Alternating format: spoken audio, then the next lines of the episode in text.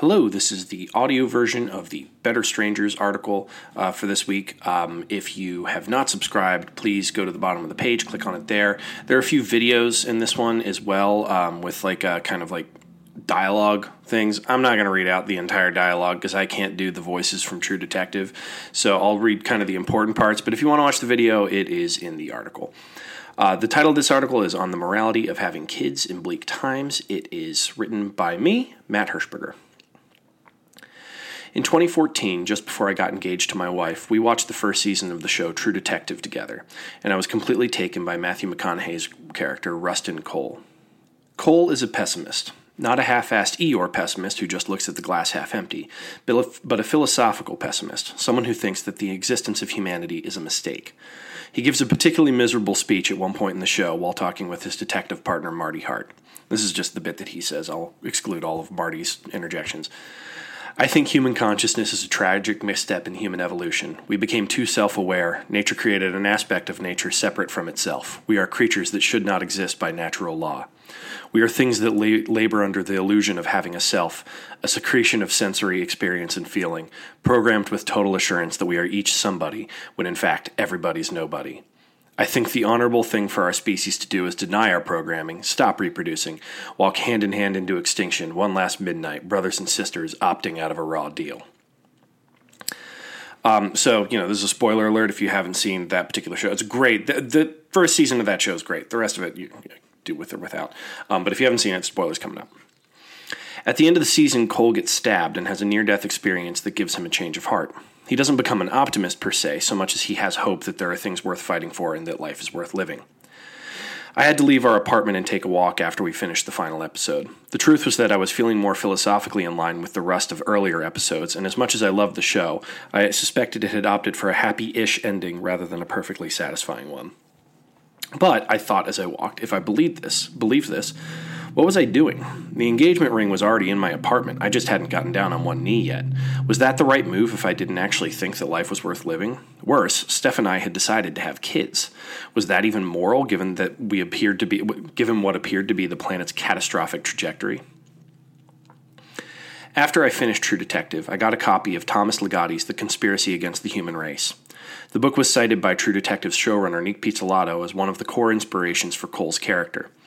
It's a philosophical tract by a reclusive horror writer arguing that humanity is a mistake, that existence is, and he always puts it in all caps, malignantly useless, and that to have a child is to commit an act of violence. Ultimately, I found his arguments convincing. I read this book just as we moved from Washington, D.C. to New Jersey, and it was one of the reasons that I entered a long period of depression that I have yet to completely pull out of nine years later. Advocates of the antinatalist movement argue that life is mostly suffering and pain, that and, and that as such, creating life is to effectively add more suffering to the world, and as such, is immoral. They argue that we can't take care of the people that we have on Earth, that the planet is getting overpopulated, that humans are actively destroying the planet and other life, that human consciousness is a horrifying mistake, and that if we wanted to contribute to the greatest good, we would all co- commit to voluntary extinction. On the tail of this, I read Paul Ehrlich's The Population Bomb, the 1960s environmental tract arguing that humans need to do an enormous amount to curb population growth if we want to have a sustainable future. Ehrlich argued for mass sterilization programs in the global south where more population growth was happening, which he believed should be incentivized by rich Western governments as a condition to humanitarian aid. It was a tough choice, he believed, but it was our only chance of survival as a species. Then 2016 happened, the night of our one year wedding anniversary. Donald Trump was elected, and on that night I said to my wife, We can't have kids. We can't bring them into this. We're fucked. In early 2018, my daughter was born. What changed my mind ultimately was also True Detective. In the final lines of the show, Rust and Marty dis- discuss the battle of light versus dark. Marty looks up at the sky and says, Seems to me the dark's got a lot more territory. Rust tells him he's looking at it wrong. Once there was only dark. If you ask me, the light's winning. In the context of the show, I didn't know if this was a satisfying conclusion. I wasn't sure they'd done the work to get Rust to that point. But in reading about the line, I learned that it had been almost lifted word for word from a comic called Top 10 by my favorite writer, Alan Moore. I'd loved his books V for Vendetta and From Hell, but on the heels of True Detective, I checked top 10 out of our library and then proceeded to read everything the man had written so I could get my that I could get my hands on. I have a copy of the the picture of the comic with that line in, in the in there as well as the uh, actual video of the scene from the from the show. Once I'd read all of Moore, I got a hold on any book which he recommended in an interview and read those, and then out of them I was able to cobble together a philosophy in which I didn't have to abandon my atheism, but in which I also didn't have to, to succumb to the nihilism of the anti natalists. With a broader reading of Alan Moore, these are the two lessons one absorbs.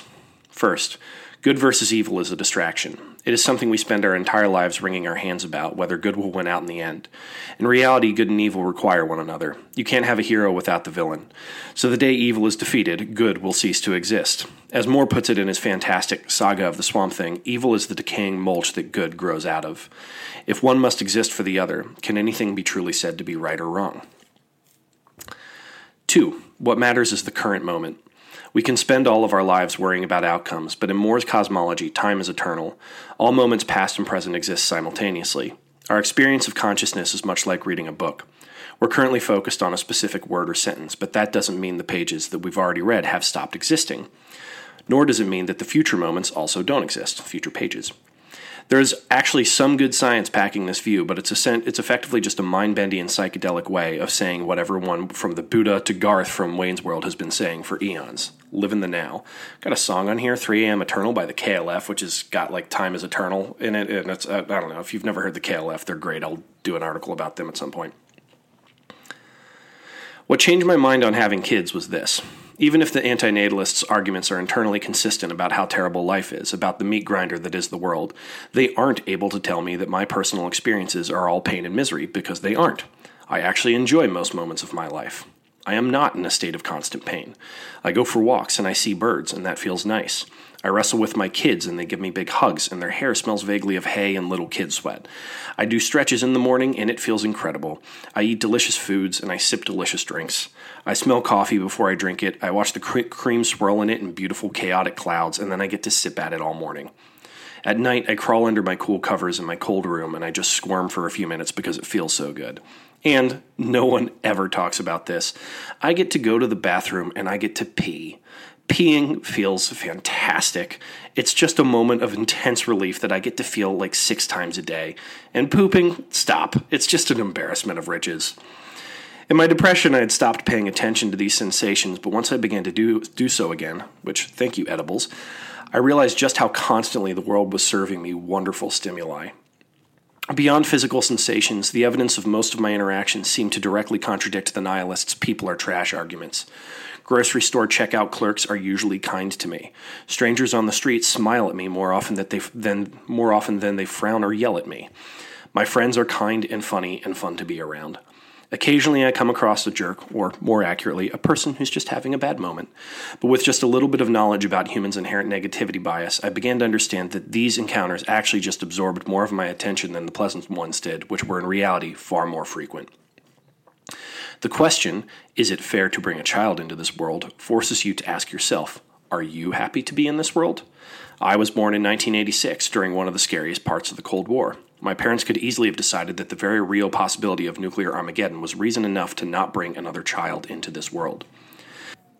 I would not say that history has gone particularly well since then, but I've also managed to have an, a mostly enjoyable, fulfilling life in that time.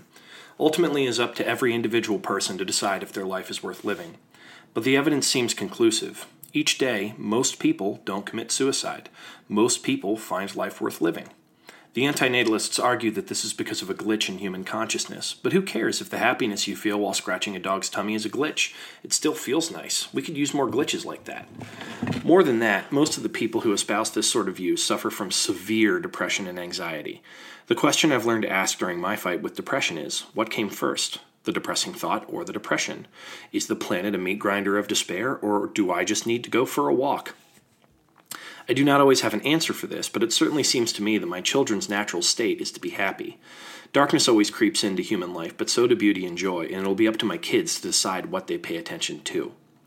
Now, none of this means that people should or shouldn't have kids. That choice is up to the individual, and if we're being honest, there needs to be more space and acceptance for people who choose not to have kids.